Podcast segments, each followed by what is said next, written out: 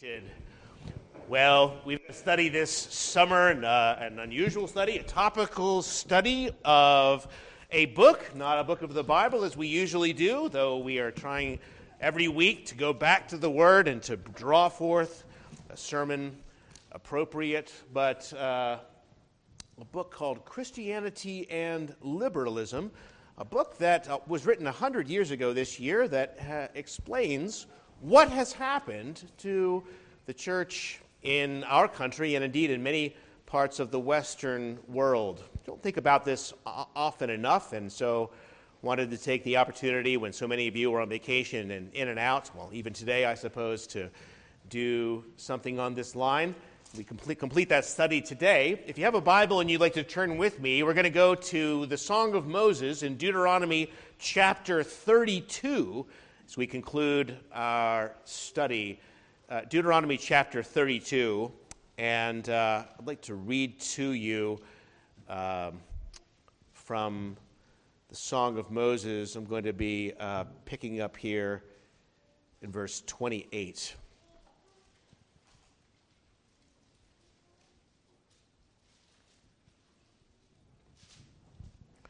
Going to be reading a, a, larger portion of this for context, but we're really going to look at just verses 35 and 36. But I'll start with verse 38 as uh, we break in now to uh, Moses' prophecy to the nation of their future. For they are a nation void of counsel, nor is there any understanding in them. Oh, that they were wise, that they understood this, that they would consider their latter end how could one chase a thousand and two put 10,000 to flight unless their rock had sold them and the Lord had surrendered them? For their rock is not like our rock, even our enemies themselves being judges. And their vine is the vine of Sodom and their, of the fields of Gomorrah. Their grapes are grapes of gall, their clusters are bitter. Their wine is the poison of serpents and the cruel venom of cobras. Is this not laid up in store with me, sealed up among my treasures? Vengeance is mine and recompense. Their foot shall slip in due time, for the day of their calamity is at hand, and the things to come hasten upon them. For the Lord will judge his people and have compassion on his servants when he sees that their power is gone and that there is none remaining bond or free. And he will say, Where is their, where are their gods, the rock in which they sought refuge, who ate the fat of their sacrifices and drank the wine of their drink offering? Let them rise and help you and be their refuge. Now see that I, even I am he, and there is no God besides me. I kill and make alive, I wound and I heal, nor is there any who can deliver from my hand. For I raise my hand to heaven and say, As I live forever, if I whet my glittering sword and my hand takes hold on judgment, I will render vengeance to my enemies and repay those who hate me. I will make my arrows drunk with blood, and my sword shall devour flesh with the blood of the slain of the captives from the head of the leaders of the enemy. Rejoice, O Gentiles, with his people. For he will avenge the blood of his servants and render vengeance to his adversaries. He will provide atonement for his land and his people. Amen. Let us pray together once more. Our Father in heaven, we pray that you would burn such uh, words into our hearts today, even as Moses gave these words to be memorized by the children of Israel, that they should set them on their hearts and to heed the warnings. So we pray, our Father, that we too, having seen the, the greatness of our God and uh, the glory of His word, of His faithfulness, even in judgment and justice, that we too would uh, be faithful in our time and in our day. And we pray that you would write these words, as it were, writing your law upon our hearts, that we should be careful to observe it all the days of our life through Christ our Lord. Amen. Well, a few years ago, I went to a city, uh, uh, the city of Boston, Massachusetts, for an academic conference for Christian field educators. That was the city, of course, that was founded by the Puritan fathers who landed and set up the colony there back in 1630 with a purpose and a view to bring the gospel to a whole new continent. That city has a rich Christian history and has produced such influential figures as Jonathan Edwards and Cotton Mather. And while we were there, we went and visited the historic Park Street Church downtown, a congregational church of uh, great faith, uh, one of the landmarks of the city, the place where you might know the name Harold John Ockenga preached for many years. The steeple of that church rises to 217 feet. And when it was completed, it was the tallest structure in the country for almost two decades. That church was founded in 1804 when Boston was going Unitarian. The new divinity had come to Yale and other places, and this church was set up as a, a faithful gospel witness in a Trinitarian missionary faith. And that old downtown church, you'll know, you might know, is still very strong in the faith today. In fact, well, I was glad to see they use the same Red Trinity hymnal as we do, so you know it's good, right? Okay. The church is active and vibrant with well over 2,000 people attending its morning and evening services, as well as various ministries and activities throughout the week. But as you probably would have guessed, that church is a very rare exception downtown. The vast majority of Boston's churches uh, have uh, closed, become bars, apartments, comedy clubs downtown. The churches surviving on endowments are still open an hour a week, but the sermons are preached in large sanctuaries to empty pews as a general rule. Today, Boston is one of the most secular cities in the United States. Even only 57% of its residents even uh, profess a faith. It's a very sad story that uh, unfortunately has been repeated in practically every city in our country, although less dramatically, thankfully, here down in the South. But there in Boston, Massachusetts, we also met some people who got a grant from the Pew Charitable Trust, I think, to study the decline of Christianity in Boston. What happened? What happened to this former stronghold of Puritanism? Well, to everyone's astonishment, even the researchers themselves, they found that Boston today has more churches per capita in its whole history, going even back to colonial times rather than declining in the last 40 years, the number of churches in Boston has doubled within the city limits from 300 to 600. Yes, despite many historically liberal churches closing their doors, many more congregations were started, so that the net result is that the number of churches has doubled in the city limits. In fact, about two thirds of Boston's churches were founded after 1965. Well, this was a great shock, I say, not only to the researchers, but to those who read the report. And you, you, say, driving around, where are these churches? You might not notice them if you go downtown because the new churches don't have 217 foot steeples. We went to one of those newer churches, which uh, took over a dilapidated warehouse. Uh, actually, what happened was that a church, a Hispanic church, left Cambridge, very nice college area, um, in the early 90s, and moved to one of the most crime ridden places in inner city Boston. For there it was that a number of Spanish speaking immigrants were moving in, and the church believed that this was the best way that they could respond to what was happening in the city. This Spanish speaking church is today packed for multiple services on Sunday morning uh, and they've developed the whole warehouse inside with rooms and so forth, and they've planted 12 churches in the Boston area, some in storefronts, some in industrial districts, not the kind of churches that uh, the elites of the city might notice, but they are growing and they are multiplying. And uh, especially among immigrant communities from Korea, China, Africa, South America, but uh, also among even historic Boston residents. So, what am I saying? The point of this introduction is the church has moved on.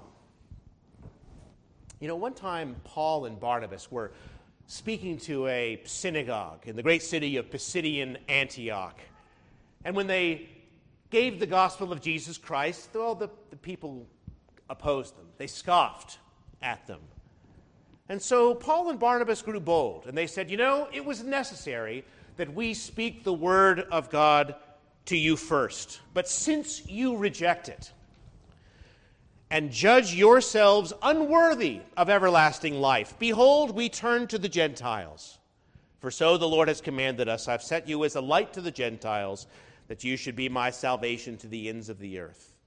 And it says, When the Gentiles heard this, they were glad and glorified the word of the Lord, and as many as had been appointed to eternal life believed. This is the story of the church even today. What I'm saying is, Christianity is not in decline. Oh, yes, I understand. In the West and among the na- people of our country, uh, there is a uh, numerical decline in church membership. Plenty of people have rejected it and, in the apostles' words, judged themselves unworthy of everlasting life. And the Lord has written Ichabod. The glory has departed over them. However, God has hardly left himself without a people. And it goes forth in power to the nations today. Jesus has not at all given up the project of building his church or conceded defeat to the gates of hell. No, no, no. In every way, the gospel of Jesus Christ continues on its career of conquest throughout the nations of the world. This summer, rather than going through a book of the Bible as we usually do, we've been considering some ideas from a book written exactly 100 years ago, a book that set out the danger that the church was facing in its day while, while the historic faith was still holding the line. He called it Christianity and Liberalism. And really, the title says it all. It was a sober warning to the church written by Princeton Seminary professor Gresham Machen in order to explain something very confusing that was happening a new religion that had entered the church in force from a new theology, mostly from Germany. It, it was a new religion, a natural rather than a supernatural religion, as we've described over the past several weeks, trying to make sense of these words and quoting from authors uh, including modern authors, so that, so that people would still speak about believing in the resurrection, but not believing that Jesus actually rose from the dead. Or still saying that Jesus is God, but only in the sense that, that in him was the greatest of the divine spirit, which is in us all. That, that there was a new religion that had come into the church that still used Christian terminology while denying its most basic truths. It was very confusing at the time, difficult to pin down. But Machen had studied in Germany from some of its leading teachers, and he knew that uh, even if people were still saying the right things in America, he had been to the source and he knew what was coming in, that they did not believe what the church had historically believed. And Machen was warning that left unchecked, this would be the utter end of many churches and even denominations, for two, two different faiths cannot inhabit the same church for long. And I think it's small comfort that it's being proved right as we still see the fallout in, in our day. Uh, the United Methodist Church splitting in two, as some of you will know this very year. Other things that have uh, come sometimes more slowly, but nevertheless two churches, uh, excuse me, two faiths simply cannot inhabit one church for long. But after having surveyed what this new teaching was and what it meant about man and sin and Christ and salvation and eternal life in the church, where does that leave us now? And what is our outlook and hope for the future? Well, I'd like to bring our study to an end today looking at an unlikely passage for this, uh, a passage at the end of Deuteronomy, which, as you can tell, is rather pointed and heavy, but only because it had to be, because it was warning the people of God of a great calamity that was going to befall them. Considering the passage today with you. These words that I read to you are what's called the Song of Moses, the farewell of Moses to the children of Israel that he wanted them to memorize, to sing, and to remember always. And in this remarkable passage, Moses tells Israel of the centuries that would follow and what would become of them in the days to come. They would enter the land of promise, but the time would come when they would become careless and indifferent and then idolatrous and wicked and rebellious against the Lord and provoke him to judgment time and time again. And this picks up where we started reading here as uh, it culminates in verse 35. Vengeance is mine and recompense. Their foot shall slip in due time. And the day of their calamity is at hand, and the things come to hasten upon them. That text, by the way, the, uh, one, uh, the text of the most famous sermon of Jonathan Edwards called Sinners in the Hands of an Angry God. Edwards from Boston. Okay, their foot shall slide in due time. But after all that warning, we have then a, a different and a new note struck in verse 36, where we read that the Lord will judge his people and have compassion on his servants. Uh, that is to say, he will not uh, bring them judgment uh, until the, uh, they are gone, but he will take away those chastisements that were necessary, and he will then show them the blessings of his mercy. He will have compassion on his servants. And when, in the last words of the verse, when he sees that their power is gone and that there is none remaining, bond or free. When God looks upon his people, smarting under his judgment, now weak and helpless, when there is no more earthly hope for them, then God will be moved and have compassion on his servants and raise them up. This verse then is a great promise that uh, this will not be the end, that judgment is not the end for God's people. God is saying, I have spoken of the judgment that I will surely bring upon them in those days. But, nevertheless, for my people I will have compassion, and for them I will act when they are in this helpless and hopeless condition. When he sees that their strength is gone, then he will have compassion on his servants. Now, these verses have a great fulfillment uh, in the end of uh, the nation of Israel and its exile to Babylon, of course. They, they were fulfilled at that point. Fulfilled, yes, but hardly exhausted.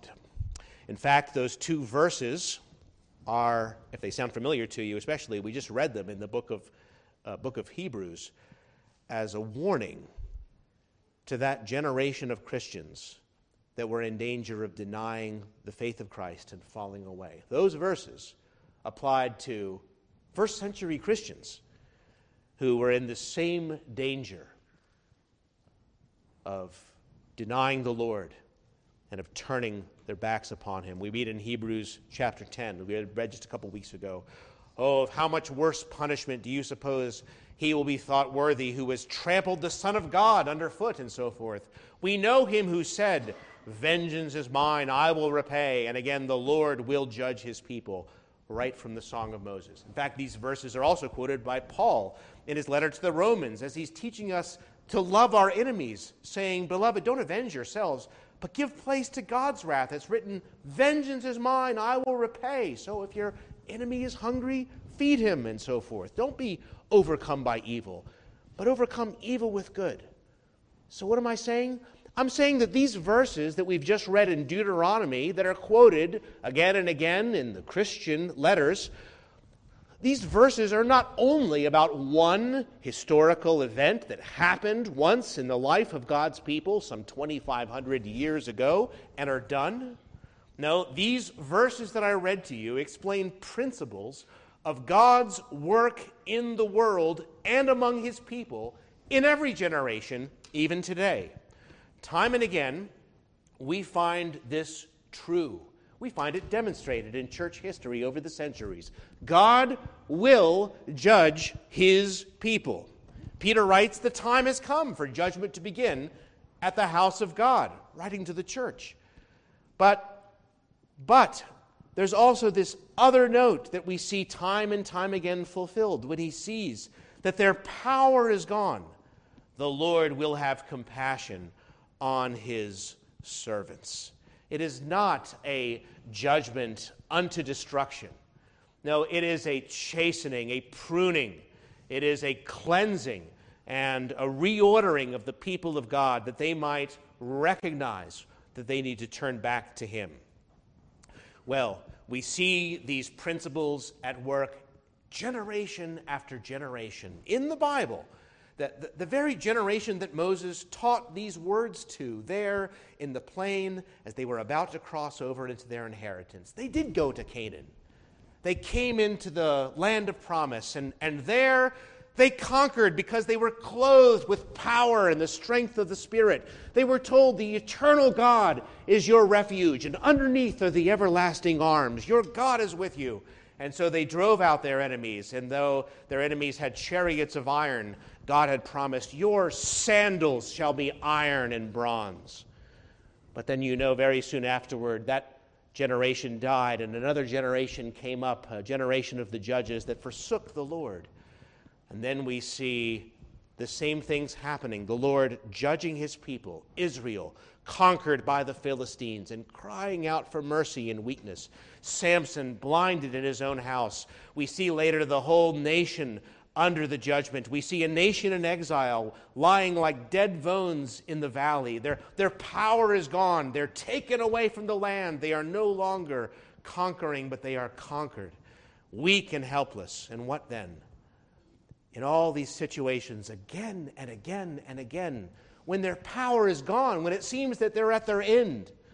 God has compassion on his servants and he raises up another generation, and God sends Israel deliverer after deliverer, so that another judge arises and frees his people from their bondage. Or the book of the law is found in the house of God and a revival ensues. Or John the Baptist comes to a careless nation and preaches fiery sermons preparing for the way of the Lord. The early church is sent out in the power of God and turns the world upside down with the assurance that their risen Lord has all power in heaven and earth. But then we, we find the same cycle repeating we find that God's Spirit becomes grieved. Those in Revelation who lost their first love, God's people become like the world again, careless and indifferent, until time and time again the cause of God seems practically to be disappearing from the world. And when he sees that their power is gone, it is then that God acts. He has compassion, he delivers them again, and he raises them up to new life and God pours forth his Spirit from heaven and clothes them with energy and strength. And the valley of dead bones springs to life. This is, I say, the fulfillment of these, of these things, not just in one uh, time point in history, but in generation after generation. The Lord restoring his powerless people. But before I go on, I have to ask you what is our condition? We read here about power being gone. How do you know if your power is gone? Do you have power, I ask you? We first have to answer the question what power is God speaking about? Because the danger for us is exactly the same that happened in the church of Laodicea of supposing, hey, we're strong, we're rich, we have all that we need, while in fact we are weak, poor, and helpless. A delusion that happens when people misjudge the power they are supposed to have. So today, uh, let's briefly consider three things from the passage the power that is ours, the power of the truth, the judgment that has come, that's come upon even us in our generation, and the hope that we hold, the hope that we still have today. The power of the truth, the judgment that has come, and the hope that we still hold. First, then, the power of the truth. This summer, by way of review, we have seen the power of the church that consists in a lively faith in the true God and the God of truth who has spoken to his people. The power of the true God and of the God of truth who's spoken to his people. Is not my word like a fire, says the Lord, and like a hammer that shatters the rock? And this is what Moses refers to here just immediately after I left off re- reading in verse 46 in this same passage. After, after he said all these things, Moses, Moses now, finish, having finished his prophecy, he says, Now set your hearts on all the words which I testify among you today, which you shall command your children to be careful to observe all the words of this law. For it is not a futile thing for you, because it is your life. And by this word you shall prolong your days in the land which you cross over Jordan to possess. God's people are utterly dependent for their strength upon the word of the mighty God, that word which He put into their hands and into their hearts, that word which convicts, the word which cleanses, the word which restores, gives grace and hope, and engenders love, the word of God which does the work in the church of Christ and brings people in with hungry hearts for more. But time and again, both in biblical and church history, we find the church losing that word and grieving the Spirit. We find that in revivals, a recovery of the Word of God and it going forth again in new power, like the days of Josiah when the book of the law is found in the temple. Well, it was there the whole time, but it was rediscovered. A revival that brings back to the forefront of our thinking the powerful truths of the Word of God and all their majesty. Psalm 107 He sent His Word and He healed them and He delivered them from all their distresses.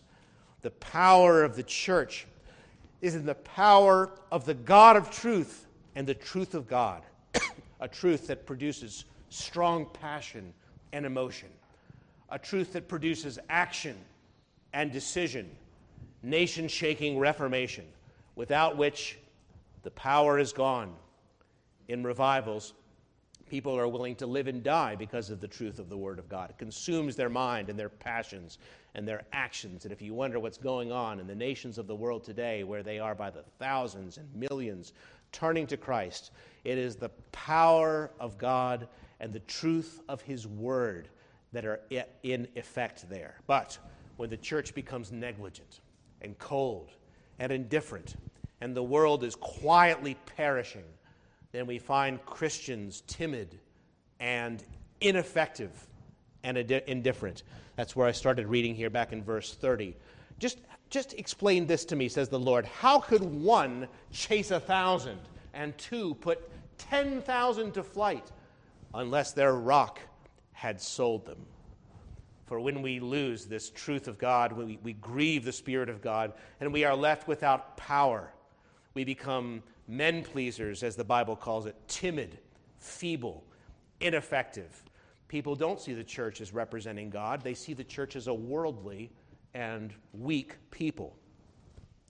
And the reason that the people of this world don't fear God is because there is so little fear of God in the church. And very few people will come to Christ for salvation unless they realize that they have need of it. Machen described the problem in his book.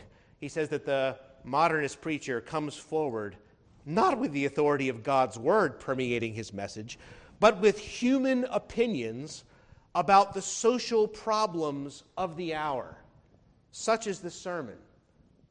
End quote. Well, I tell you, it did fill up the churches in the, in the 1920s. Many people rushed in to hear this preacher preaching not God's word, but human opinions about social problems of the hour. But there was no power. They were, verse 29, a nation void of counsel, nor was there any understanding in them. When the church fears God and trembles at his word and acts accordingly, well, it won't be long until the world fears God also. When the Spirit of God restores the power of God's word, people are filled with boldness and don't fear to offend the faces of men. They speak to their faces. Well, this is the power of the church and how we need a revival of such power today. I, I, ask you again, what power have you? Even today, as we meet for worship, as the passages are read and as the Psalms are sung, do, do you feel your heart burning within you as the scriptures are opened? To this one will I look, says the Lord, the one who trembles at my word. This one has the power of God. Do you know? Have you felt the word of God come to your conscience? Have you felt the joy of sins forgiven, of the gospel that we go through every service as we remind you of the free forgiveness of sins in Jesus Christ and the power that he gives by his Spirit? This is the power that you need. And the power of the God of truth and the truth of God is the power of the church. But I come secondly to my point here that judgment that has come, the judgment that has come. This is, at the end here, a passage of judgment, summarized in verse 35. The Lord will judge his people. A fearful thing, as Hebrews points out uh, a fearful thing that we have seen in our world today. Uh, one, putting a thousand to flight, two, chasing 10,000. It seems that their rock has sold them. A hundred years ago, when that new religion was coming in like a flood, Machen wrote, The greatest menace to the Christian church today comes not from the enemies outside, but from the enemies within. It comes from the presence within the church of a type of faith that is anti Christian. And he warned a type of religion that delights in the pious sound of traditional phrases, regardless of their meaning, and shrinks from controversial matters, will never stand amid the shocks of life. Well, people might think it's very interesting. They might, in the 1920s, come and crowd Riverside Church to, to hear the sermons of Fosdick and the others. But he warns it has no power, it will not stand the shocks of life. Machen says uh, he calls it liberalism because, well, he writes that the movement is regarded as liberal only by its friends. To those opposed to it, it involves a narrow attention to certain facts and a closing of the eyes to others that are equally vital. This new faith that had come in that denied Christ's divinity and his miracles and his resurrection and so forth, and denying the very word that taught us these things. Well, they called it modernism for modern times. They called it liberalism for the freeness that it gave they, they were still teaching people to live lives of virtue and goodness and good deeds and to care for their neighbor and for the poor. All, all good things, but the power was gone. Christ was not preached.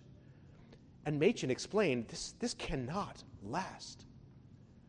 He wrote, The apostles changed men's lives, not by telling them to be good but by giving them what Paul called the foolishness of the message preached. The message was not Jesus lived a wonderful life and you should live like him too.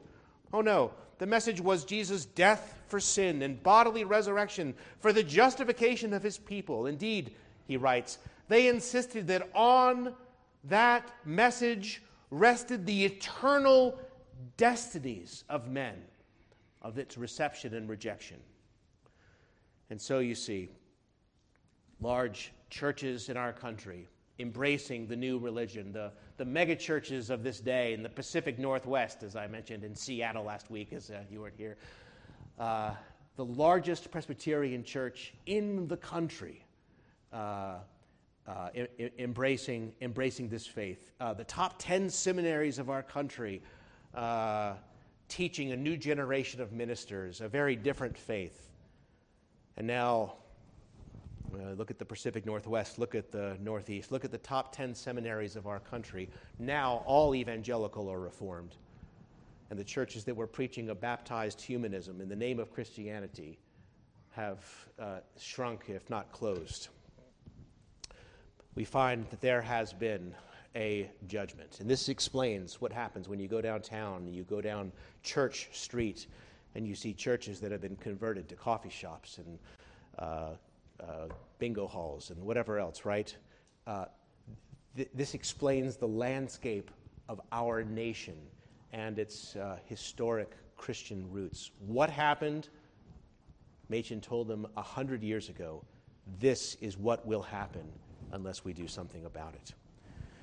Well, what about the present time? Okay, so it explains what has happened in the world, but there is still a warning that we must heed here, as this was given to warn the people of God uh, that if they departed from God and from His Word, that there would that there would come a judgment. Well, we do worry that in parts of the evangelical church we find a creeping liberalism. N- not so much that tr- truths these days are denied, but ignored. I'll just give you one example of this.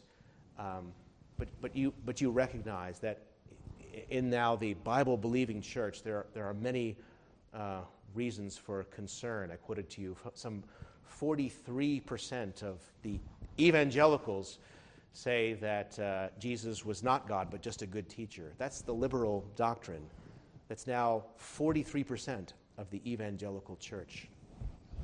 In, in January 2013, the Evangelical Relief Agency, World Vision, who works with our denomination and the Southern Baptists, uh, the uh, URC, uh, all kinds of uh, good, good evangelical, solid, historic denominations, uh, explicitly Christian Evangelical Relief Agency uh, that does good work. In, in 2013, um, they, they, they sent out an Easter funding appeal to those sponsoring needy children and this was the first time that many people realized that uh, there was something going on, as you might have followed some of the news. But this was the, the first indication to many people of, of, of some of the troubles. World Vision began as the evangelistic ministry of Bob Pierce. One man wrote, He was a powerful preacher whom I heard preach when I was a lad in the, my hometown in Liverpool at an evangel- evangelistic crusade. But since then, I've noted many changes. The cross that was featured on all the World Vision literature has now morphed into a twinkling star. I began to wonder. At the World Vision booth at a recent pastors' conference, we were asked to fill packages with good things to be sent abroad. And when I asked why there were no Bibles in the passage, I was told they wouldn't know which, Bible, which language to include. My concern increased. The Easter appeal included a card, a card to be sent to the deprived children in faraway places with the World Vision tagline Building a Better World for Children. I noticed there was no good news of resurrection, but pictures of animals teaching moralistic lessons to bless children. Children, like sheep, one said, should stay close to the family and friends you know. No mention of staying close to the Good Shepherd. Children are like the deer another one said. The deer is sure footed. Be confident in your abilities, like the deer. No mention of the soul. No mention of a thirsty deer panting for God. The card only lacked the Easter bunny. This is not the absence of, of gospel, it is anti gospel learning morality from nature that is being successful within ourselves without dependence upon our Redeemer or Creator. Well, dear friends, this is the this is the trouble that we are facing now. I'm sad to say, in many of the large evangelical churches of our day. Not because they're large, not because they're evangelical. Don't misunderstand. The, the problem is that these doctrines that have now sifted for a hundred years and killed the very life of the once great churches of our country are making their way into the ones who claim Christ and the Word of God. Not that the truths are denied. The situation is just like it was 100 years ago. They're being ignored. Other things are coming in the teaching of good morality, the helping of needy people, um, millions of dollars being sent to, to do good works in, in the country, uh, the countries of, the world. But, friends, you, you know, we, we've spent, uh, in the last 40 years, we've spent $1 trillion in Africa for instance. And it has done many good things, but what will that do unless there's a resurrection of the soul of that great continent? What, hap- what will it do unless the people come to a lively faith in Jesus Christ? They, they, they've had poverty and hunger and bad water and sexually transmitted diseases for centuries, and they will have it for centuries more. What they need is the life of the soul. And that is what the church ultimately needs to give them as well as all these other good things. Well, let us take warning in our day today. The judgment that has come, it may not be long if the church in our day doesn't recognize and wake up to the truth that we once professed. Third, the hope that we hold. The hope that we hold. Ultimately, after this uh, passage uh, gives all of its uh, uh very pointed warnings, it does point us to a, a, a, number of things. Not only does God see, when, when He sees that their power is gone, has compassion on His servants and raises them up again, we have this uh, ending Rejoice, O Gentiles, with His people. He will avenge the blood of His servants. That is to say, He will vindicate them render vengeance to his adversaries, but provide atonement for his land and for his people. There, the promises for the people of God that he will at the end provide atonement for them, and that the nations of the earth rejoice, O Gentiles, with his people. This is the hope that we hold. The Lord will have compassion on his servants when he sees that their power is gone. And with this point, I'll, I'll conclude. Time and again, it, it has seemed in America, that vital religion is slipping away, that the, the, the church has no earthly hope.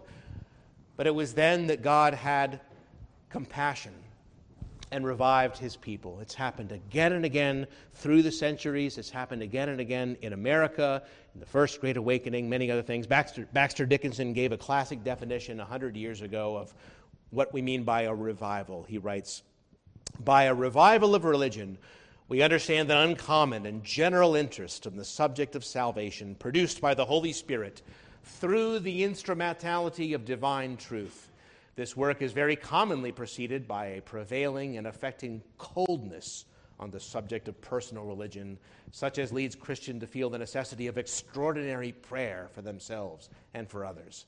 And in its progress, the thoughtless are alarmed, convicted of their guilt. They inquire, What shall they do? They receive Jesus as their Savior, rejoice in the hope of future glory, join themselves to the people of God, and, important respects, pursue a new course of life. End quote. Well, did you get all that? What he says is, in, in, in revivals, that, that commonly we see this time and again. There is a, a season of coldness and deadness. It seems that there is no power left in the people of God. And uh, Christians driven to feel the need for extraordinary prayer for themselves and others. And then the Holy Spirit being poured out again, people that people see more conversions in a few weeks than they have seen in their whole lifetimes. Uh, they join themselves to the people of God, and, and uh, a holy and a fruitful life is what, res- is what has resulted.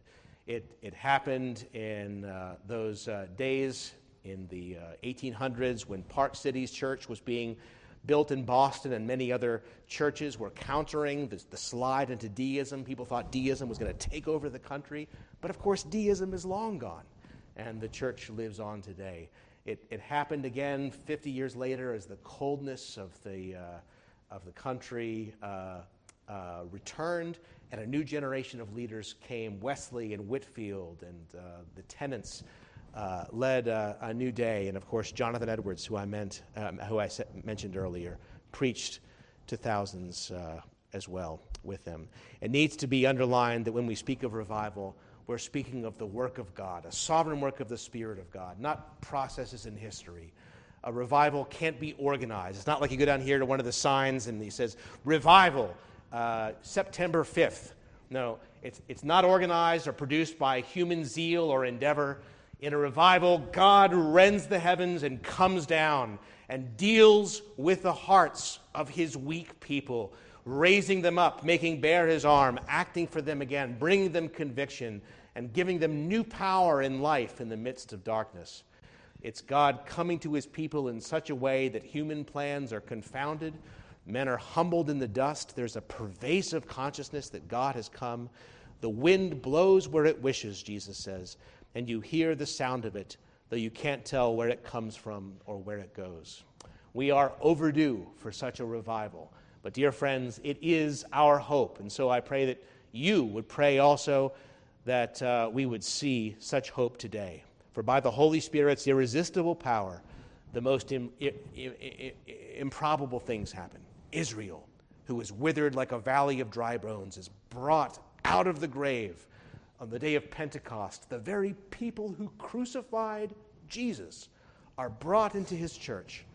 We have seen the judgments that have come from the hand of God time and again as God's people have turned away in coldness.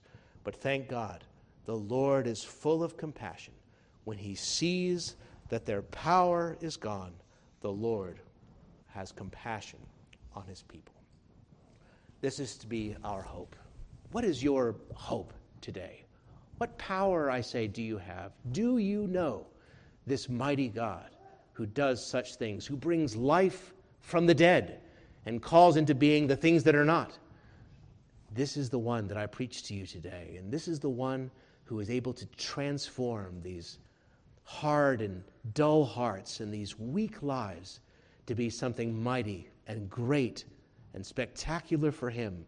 He is the God who gives hope today. Rejoice, O Gentiles, with His people, for the Lord has provided atonement. Let's pray together. Our Father, we pray that you would continue to bless this uh, weak and powerless church in our day. We confess we feel the weakness and the lack of power. Oh, our Father, we wish that we ourselves would uh, have more of this uh, same warning within us, that we too would seek and uh, find the power that comes from your word and spirit. We pray that you would not forget your work among us today, and we pray that you would have mercy upon us. We thank you for the uh, opportunities that we have had over this summer to, to, to, to, learn more of our own life and history and what has happened in the church of our Lord Jesus Christ. We pray that uh, you would raise not only us up to greater heights of, of uh, living and of believing, but also the, the church, which in so many places, even in the towns around us, in Radford and Blacksburg and Christiansburg, and the downtown areas which languishes, powerless and, uh, and empty. We pray that these two would be again full of life and vigor by the power of your Spirit. Remember the truth of your word, which has been there all the time, but may it be rediscovered as in the days of Josiah. We pray that you would bring continually hungry hearts here, that those who have heard the, the, the lies, that have found their lives to lack savor and power, that they too, having found the Lord Jesus Christ and the hope of eternal glory in him, may be transformed and renewed. And we pray that these two should be overcome with joy and vigor, and that their lives would uh, reflect the joy of good works and of holiness in his name. We thank you for blessing our church today with um, uh, friends young and old, and pray that you would gather us all together in the comfortable um, uh, life uh, of your Spirit as we have a peace that the world can neither give nor take away.